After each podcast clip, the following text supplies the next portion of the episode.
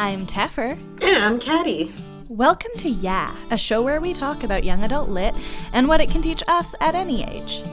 This is our book club, and you're invited. Yeah! yeah.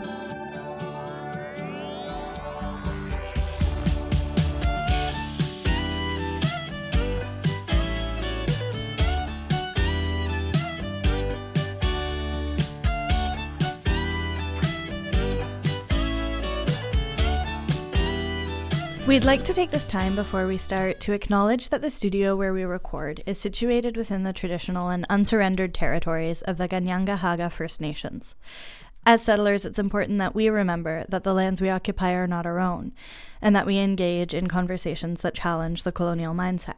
We encourage you to take some time today, and every day, to reflect on your relationship with the land you live on, and the indigenous communities of that area.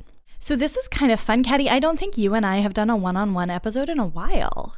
I don't think that you and I have done a one-on-one episode in a while, and I'm super excited um, because this week we are uh, playing into something that I think we both love, a series of uh, Y A fiction, dystopian, and also really strong female characters and nice representations of diversity. We are talking about The Ballad of Songbirds and Snakes by Suzanne Collins. Yes, the prequel to The Hunger Games. Now, I've got to admit that I am a rabid Hunger Games fan. I really think it's one of the best Y A series that we've seen in a while. Um, it's, it's so good. When the books first came out, which was back when I was in college, I devoured them. I read them just just so fast, and I read them over and over again. They're so good. And so when I heard that Suzanne Collins was doing a prequel, I was really excited. And then I was a little apprehensive because this book does uh, center around Coriolanus Snow, who is President Snow of the Hunger Games, the big villain. And, you know, I was a little concerned, and I saw some other sort of criticism of like, do we really need a whole book about this guy? Um, and, and so I went into it feeling a little apprehensive. I, I didn't have to be. It's really good. And I would say actually, like, yeah, we did, we, we did need this book, like Hunger Games fans. It's so well done. And I think what I was really impressed with reading it is that it makes no excuses. It's a really clear picture of of to be President Snow, of where he comes from, of what makes him who he is, but there are never any excuses, and he is foiled all the time uh, by characters who come from similar backgrounds and don't turn into monsters. It's a really responsibly written book. And just the big nerd in me, of course, was delighted to see sort of the early days of the Hunger Games. One of the choices I think is really fun is that it's not the beginning of the Hunger Games. It's like a few years in, but they're totally different from what we saw in uh, in the seventy-fourth and seventy-fifth Hunger Games in the original series. Yeah, I couldn't agree with you more. This is such a great read. Um, y- you jump in, and I was I, I had so much fun just with the historical aspect, mm-hmm. um, you know, of, of like being able to to see in every little detail that they mention what was going to turn, like how the process into how it turns into the Hunger Games that we already know and love and all that. Um, Not that we love the Hunger Games, because obviously that's wrong, because it's a bad practice. Pe- okay, you know what I mean. And um, there's just something so engrossing about this, like, character's disturbed and manipulative and brilliant little brain. Mm-hmm. Um, I love a villain, and this villain is so well written, because he is not, like, he's so human. You totally understand him, and the context is given so beautifully. Like, there there truly is, like, a, a very nice historical component to this book, and, you know, the memory of the war and all that.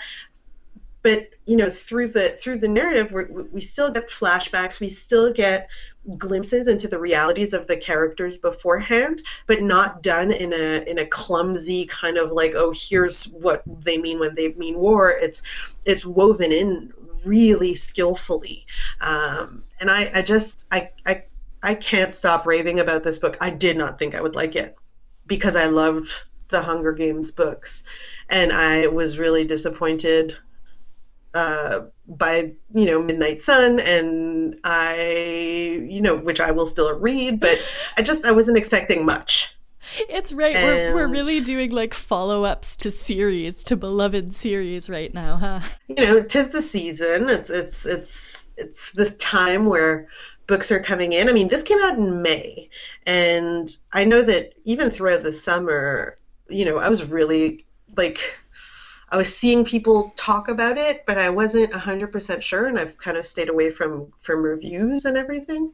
So I was just waiting to see, like, was I going to fall on a headline that says, like, it's being turned into a movie tomorrow, um, or something like that. And now, after reading it, I'm just like, when's the movie coming out? I need it. I need it so bad. So much. I want the movie, and then um, the other thing I really want is a book in, in the same style about Haymitch. Yeah, very, very much. Um, I guess we have a lot of Haymitch's backstory, but still. I also want to just take a quick second, as we often do, to shout out how pretty this book is. So I originally read it as an ebook and then just ordered a hard copy, which I promptly lo- uh, loaned to Caddy. But it is so pretty. I don't know if it's just my personal affection for emerald green, because it's this beautiful emerald green, but it just, it feels luxurious in your hands, and it's got this green and gold. It's very Slytherin. It's very, like, evil rich people. That's and, a perfect description of it. I mean, that is exactly the sense that it gives you. It's opulent, or as um, someone who watches RuPaul's Drag Race would say, opulent. um, sorry. That was real silly, but I can't help it. I love it. I love the real silly.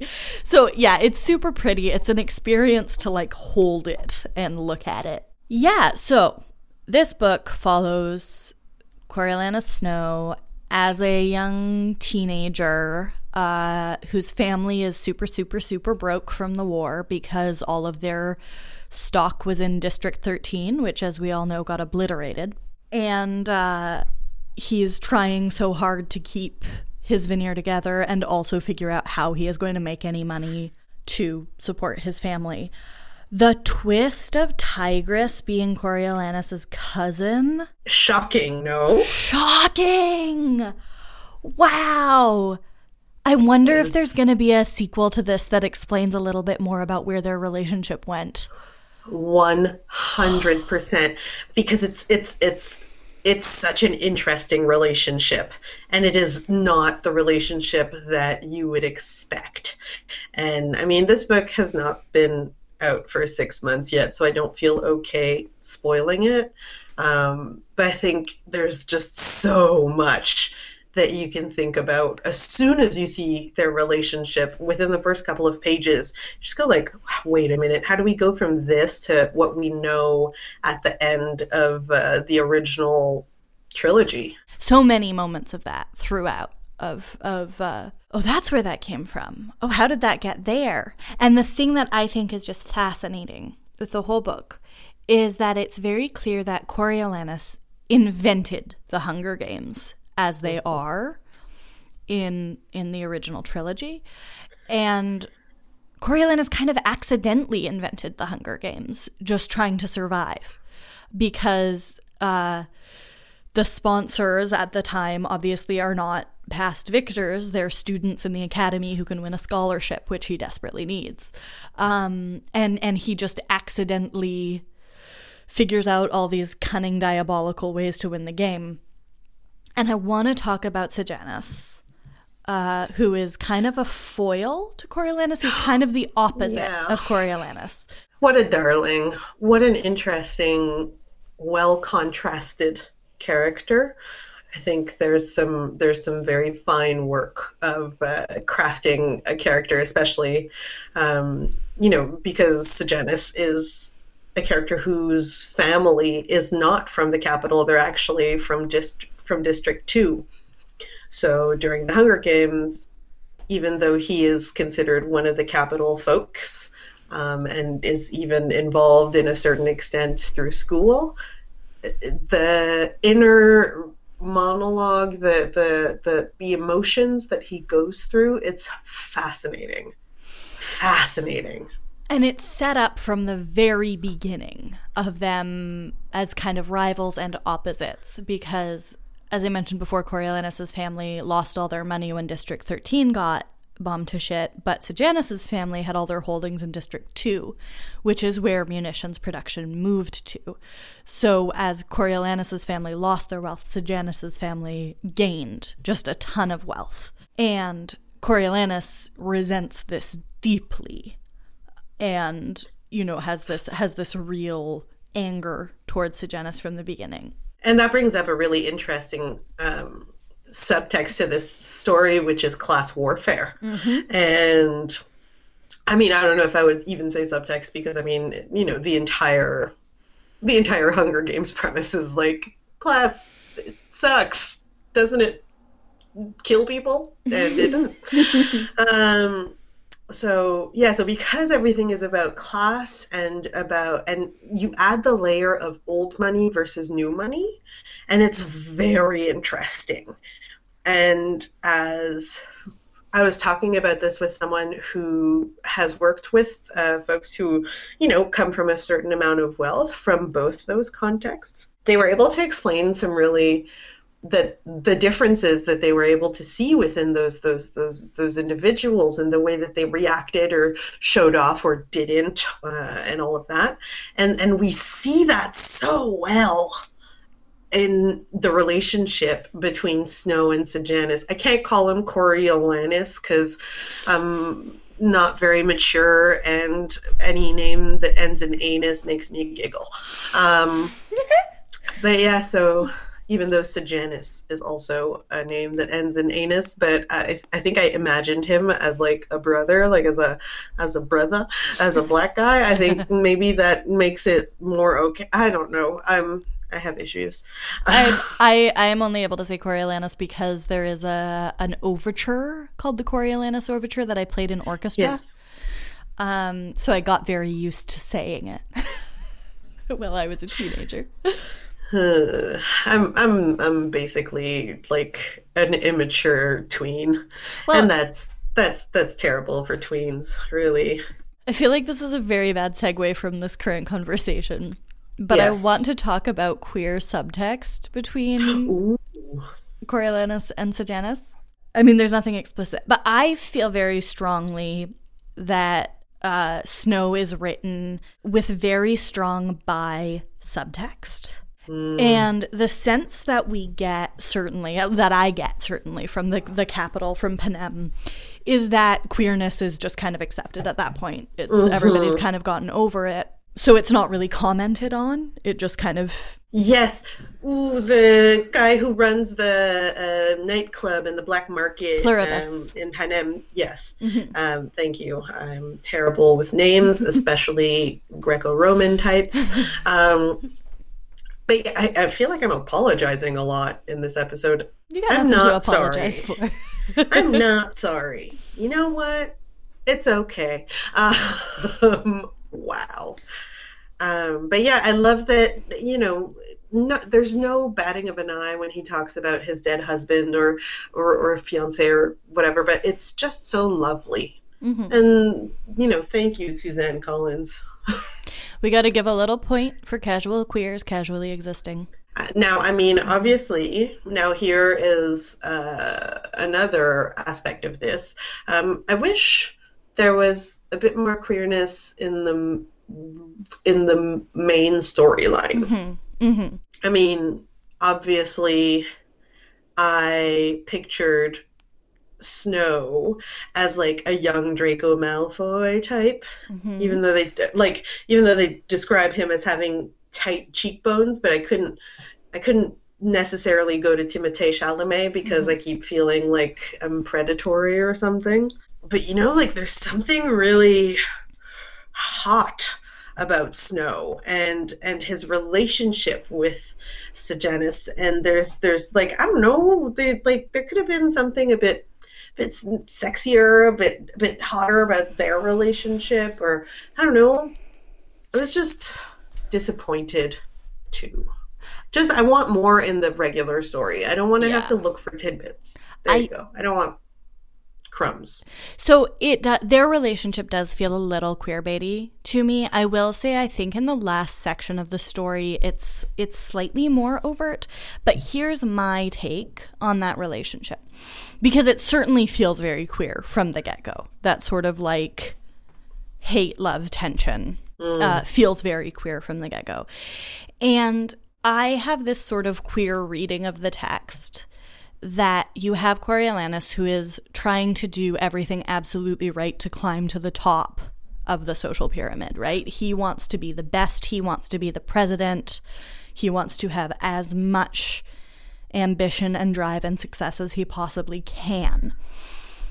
And we also see Coriolanus is somebody who is exclusively attracted to people he's not supposed to be. Yeah. So I wouldn't say, you know, his relationship with Lucy Gray is queer. And I mean, we can dive into that because that's a relationship that is fascinating mm-hmm. uh, when you look at it in terms of survival and consent and politics and class. There's like so much in that. But I, I think that he is positioned as a queer character in that his desires are all problematic with his ambitions. Yeah. And they conflict with his ambitions. His desires conflict with his ambitions. And I think when it comes down to it, that is a queer reading, whether or not the relationship itself is queer, you know? I think, therefore, that makes it really interesting that we see him with these two formative relationships, one with a girl, one with a guy. And the relationship that he kind of leans into as a more sexual and romantic relationship is the girl. I think that's a story that certainly happens a lot with ambitious bisexual men, right? um, and I Interesting. think I find that tension fascinating. I could use it a little more explicit, but at the same time, it is President Snow, and everything he does is subtext. And it's not really his style to make grand statements or to take big risks. I mean, all his risks are very calculated. So that's something that I just, I find fascinating, that there's kind of this, this narrative of biphobia in the text and this maybe slight suggestion that even though queerness is accepted in the community, maybe it's not quite as accepted as it could be, and I think that's just an interesting thread to follow. Absolutely. That is really interesting. I got huh. very I got very lit crit on this. No, I love I love it. I mean, I think it's really important for us to give ourselves that permission to, like, yes, we can we can goof around and, and talk about who can get it and stuff, but like the truth of the matter is that every once in a while a book will make us think, and isn't that lovely, right? Mm-hmm. So I'm super okay with that. I find that really interesting, though. I find that the relationship between between Snow and Lucy Gray is so is so queer. I mean, there's a power dynamic problem in there, and there's a lack of consent in there. But there's also a lot of tenderness there. Is it out of survival? Like, I mean, I think that there could be so many questions to ask. And I think the part that excites me the most about this book is that we see the creation of a sociopath. Mm-hmm. And that's interesting. And not the creation of a sociopath, because that sounds like people are, are, are completely like shaped by their by their environment, which isn't true. But but I think seeing how one goes from being reasonably sensical to, you know, being turned cold out of a need for survival. So, hey, hey, shout out to uh, my trauma companions. um, but it's really interesting.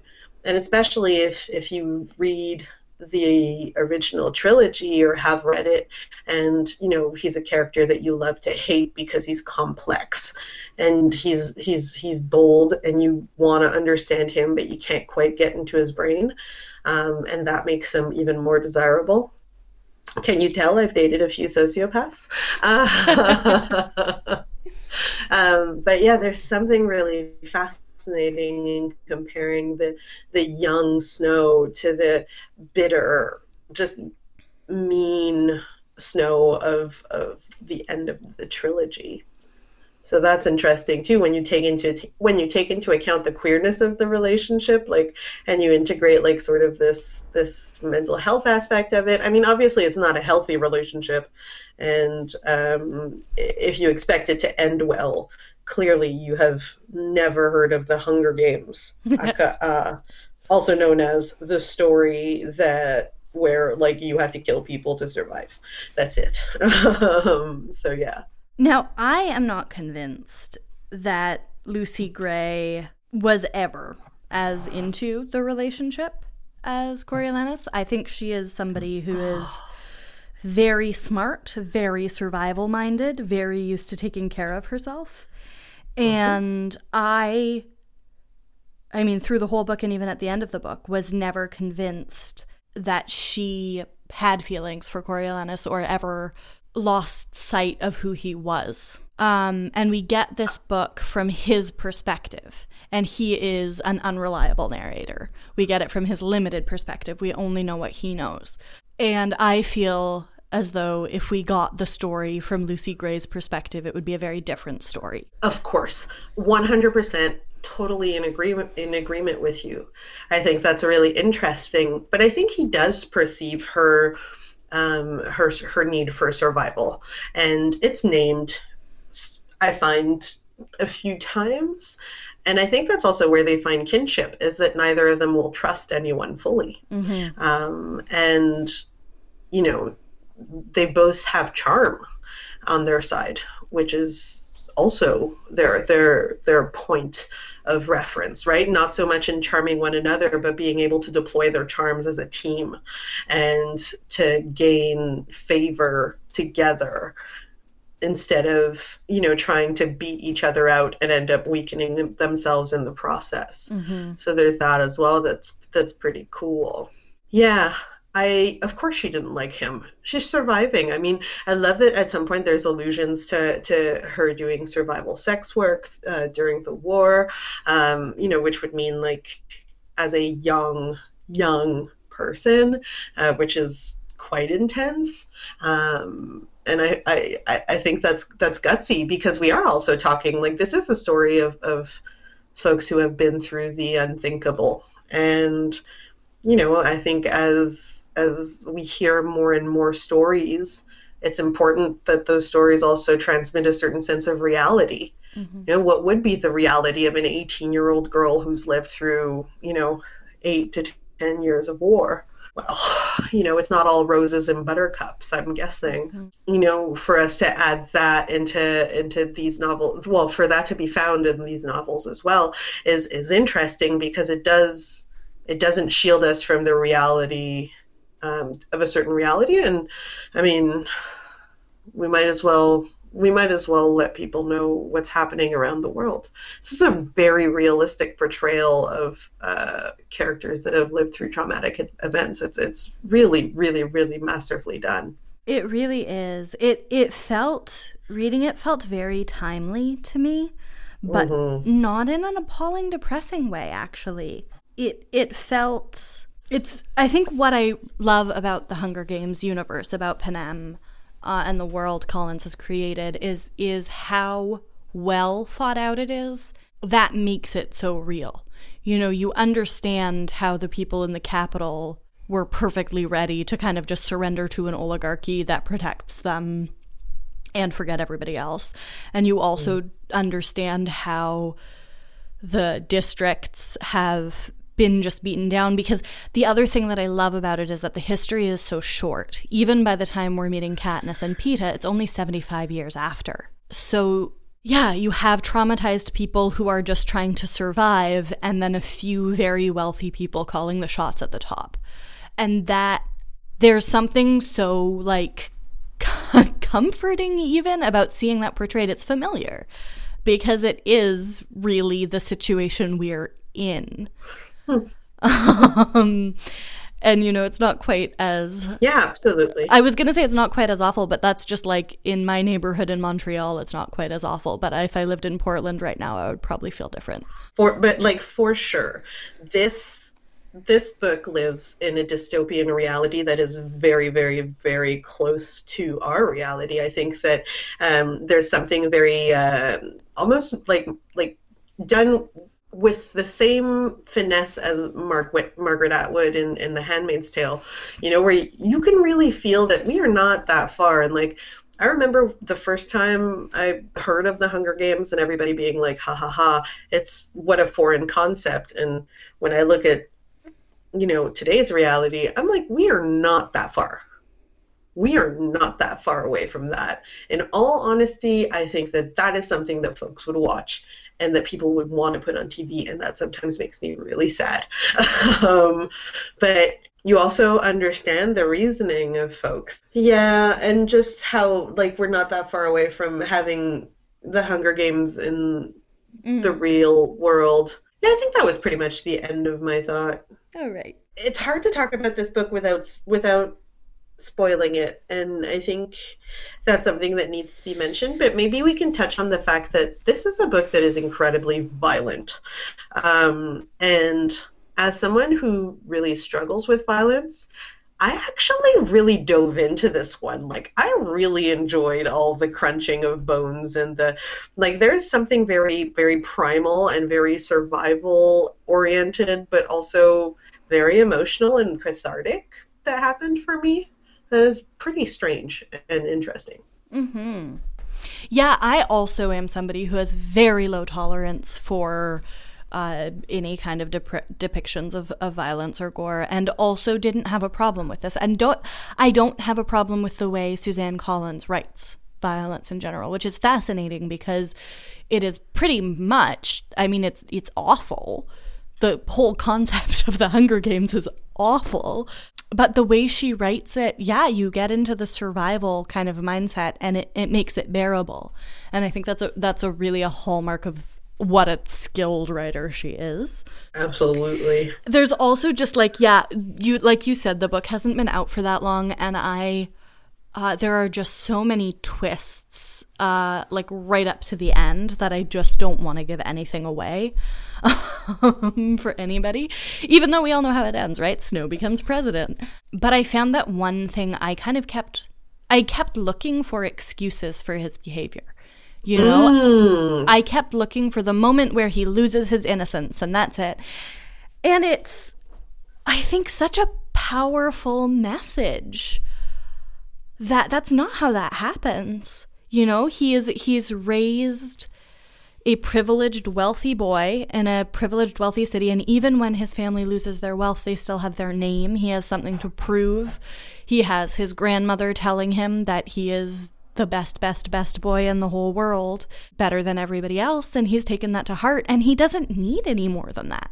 He, you know, that's, that's, he doesn't need to have some big event where he gets disenchanted because he's just somebody who has literally never thought about the well-being of others beyond his family sphere, and that really goes with his family name. Snow stays on the top. Yeah. What a strange family motto.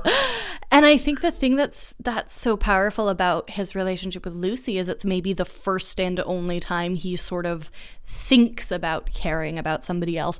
But it's still very selfish. It's still a very selfish approach. There's no justification. There's no, oh, but this horrible thing happened and that's what made him this way. It's just, no, he was a shitty teenager and he grew up to be a shitty adult. But damn, is he good at politics. And I hope that this actually lets people understand that, you know, folks with antisocial personalities or uh, or sociopaths, um, you know, are... are are charming, and it is it is hard to look at this evil character whom you know who he is from the get-go. So you know there you know that there's no chance at a redemption up until the very, very, very, very end. So if that isn't there, it's like a slow downward spiral, or mm-hmm. is it an adventure that shows you that, you know, assholes have redeemable characteristics, which is something I refuse to believe. Um, you know, it's it's it's it challenges us as a reader to say, I'm going to spend almost like five hundred plus pages, and I am going to invest myself in a character whom I know is going to turn into Darth Vader, you know? And that's that's quite particular. That's very that's that's very obviously skillful writing, um, but it's a very interesting character uh, creation, I think, to be able to take someone that is so despicable mm-hmm. and really say, like, all right, let's do it. Let's let's follow the despicable character, and you know what? You're gonna like him. You're going to like him at times, and you're going to hate his guts. And you're going to want to throw the book across the room. But you're going to get to that last page because you are going to want to know. And that's pretty, pretty sweet. Mm-hmm. You've really hit on something with, you know, from the beginning of this book, you're not getting redemption. And you still look for it. You still want it. It's so good. It's so well done. I also just... I want to give a shout out to the fact that the original, absolutely twisted, horrific, sadistic creator of the games is a woman. Yes. and and she just, you know, she's got the mad scientist thing where she's just like, I'm just going to see how much torture I can inflict on people. But having her be kind of a little old lady. Mm. Who just has has no qualms whatsoever about torturing children and, like, thinks it's fun and interesting. It's awesome. Yeah. It's so cool. Um, and I think there's, I think, I'll, I find that we've seen this in other in other series, and I'm trying to think, like, we've seen it in Divergent, like the very beautiful glacial uh, woman, but she's not quite old. Um, I feel like there's other stories that are coming out with more and more, you know, of these, like, the very wise woman, um, but who is portrayed as having, like, being in total mastery of herself, mm-hmm. and who is a puppet master. That's really, really, really, really neat. Like, it's kind of fun to see some a different type of villain, and to see, you know, the tropes that we associate with femininity that are manipulated because they're not devoid of, of, of their charms or abilities to seduce or whatever, however else you want to define women. Um, apparently today for me, it's they're charming and they can seduce me, which... I mean, that checks out. Um, but, um, but yeah, I, I think that there's there's real real cool craft in in taking a character who you could very easily see as nurturing and as fulfilling that very feminine, maternal kind of trope, but then take it in a completely different direction and make her hard as nails and, and mean and sadistic. I don't know. It's kind of hot almost, you know? Yeah, I get it. I get it. Uh, I, and that's what I, I love. What I found really special about her character is she's she is fully the mad scientist trope, only we usually see the mad scientist as a man. She is not beautiful, and she's not sort of twisted maternal the way, like, Dolores Umbridge is. Yes. She is very much... I mean, she feels kind of like a lesbian scientist witch, you know? Like, I love that. Like, you know, she wears, like, sensible clogs and, like...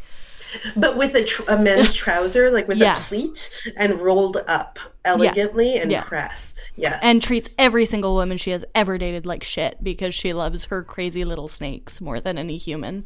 Yeah. And that's just... But that's such good representation. And also, I I think, like, in... I mean, this is a book about villains, right? So we're looking for our representation in the villains. And again, I think such a good message now of, you know, consider who your bad guys are. It it sure, yeah. it might be the president, but it also might be a power-hungry teenager, and it also might be a a you know, scientist in her lab who doesn't care about what weapons she's developing. And I think that's, that is a very powerful message, especially now. I totally, totally am with you on that one.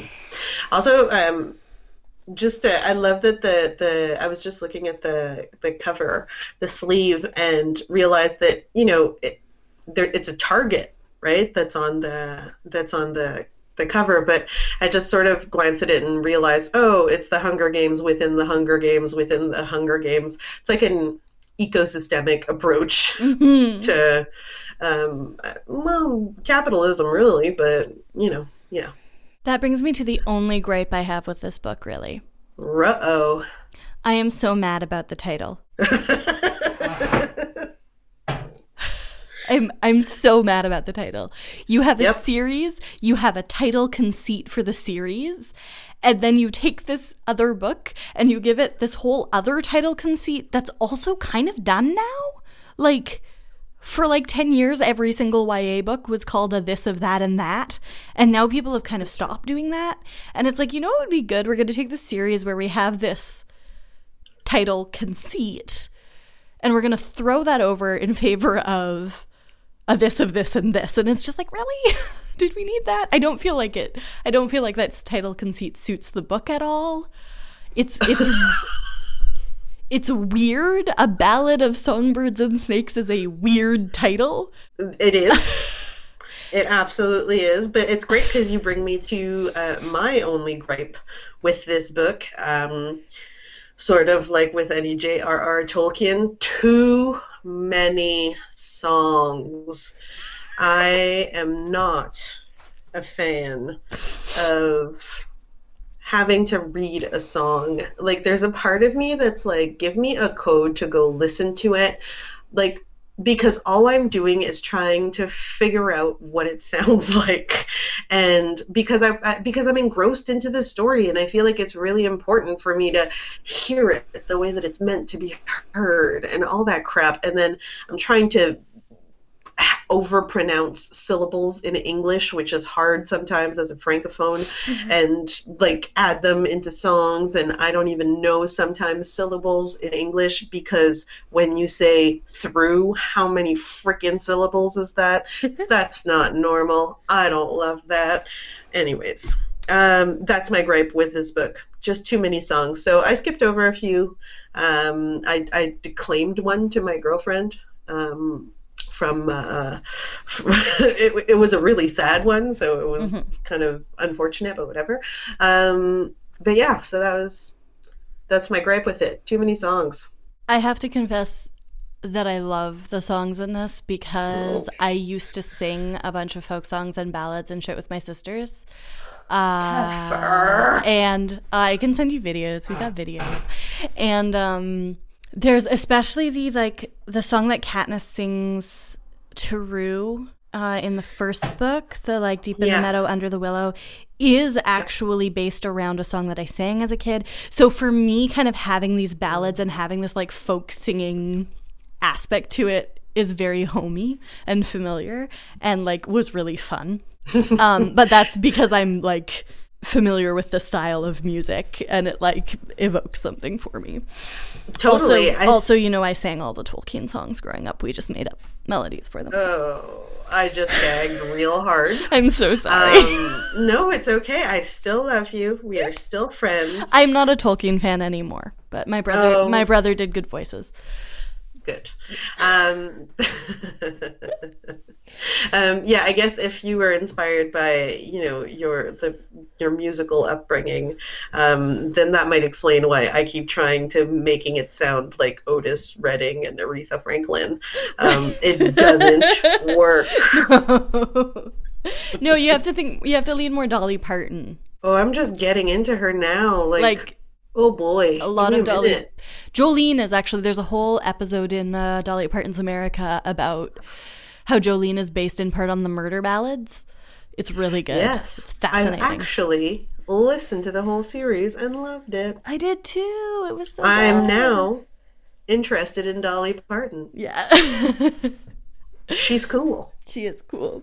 All right, shall we wrap this up? Well, we started in Panem and we ended with Dolly Parton. I think it's, uh, what else could we possibly say? It's an it's a Friday with pepper and Teddy. It's a great book. If you had qualms about reading it, don't. It's good. Absolutely. It's really fun. It's a great book. You want to finish it. It's a great weekend away book. Like, really, really great for that, just with a lot of violence. So, you know, be a little bloodthirsty. Mm-hmm. All right. Thanks for listening to Yeah. If you want to leave feedback, suggest a book for us to read, or just say hi, send us an email at theyapodcast at gmail dot com. You can follow us on Twitter at Yeah Podcast, and individually I'm at Tefferbear. And I'm at Caddy double underscore D. If you like the show and want to help us make it even better, consider supporting us on Patreon. You can get all kinds of great perks, including early access to bonus content, shout-outs, guest appearances, and more. Head to patreon.com slash yapodcast to donate. Shout-out to our patrons, Catherine Ricci, Erica Stutchbury, Kat McGuire, Lizzie Ten Hove, Chantal Thomas, Matt Dever, Megan Jane, and Emily Patton. We have merch. Hit the merch link in the description of this episode to get some from the fine folks over at TeePublic. Get some. You can also support us for free by leaving a rating and review on Stitcher or Apple Podcasts, or by subscribing on Spotify, and by sharing this episode with a friend, maybe someone who's been really disappointed, literally or literarily, recently. I feel like I am making funny mouth noises. Sorry. Wow, I'm literally so tired that I was just like... Don't call your words funny mouth noise. What a day! Special thanks to Great Bear for letting us use their song Jenny's Groove as our theme music. You can find their music for sale at great bear music dot bandcamp dot com. Also, if you want a little treat on Facebook, you can follow Noah Van Orstrand, who's one of Great Bear, and he has been doing a tune a day on his Facebook Live, which is really fun. And the last couple of days he's been with Andrew, so they're like two-thirds of Great Bear, and it's been really fun. That's super cool.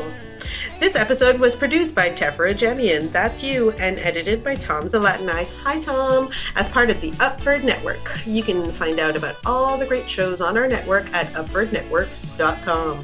Bye!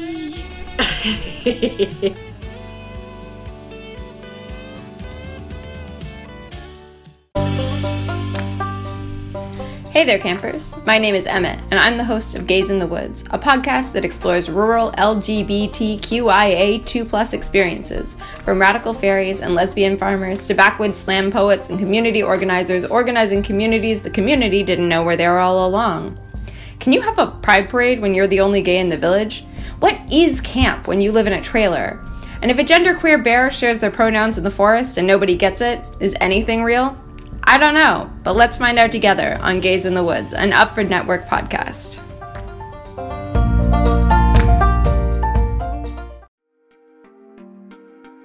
Hey, I'm Aaron Lakoff, host of Changing on the Fly, a brand new podcast on the Upfront Network. Changing on the Fly is a podcast that dives deep into the intersections between hockey and social justice. We take on issues of sexism, racism, and homophobia on the ice. You'll hear from athletes, activists, fans, scholars, and even musicians who love hockey but want to keep the jerks out of the game. Think Colin Kaepernick or Serena Williams, but with skates and less teeth. It's your perfect antidote to Don Cherry and Coach's Corner. Hey, Don, what do you think of Changing on the Fly? Not the left-wing pinkle media, bleeding hearts, guys. What are you, nuts? Anyways, you can find Changing on the Fly wherever you get your podcasts, or visit us online at changing on the fly podcast dot wordpress dot com.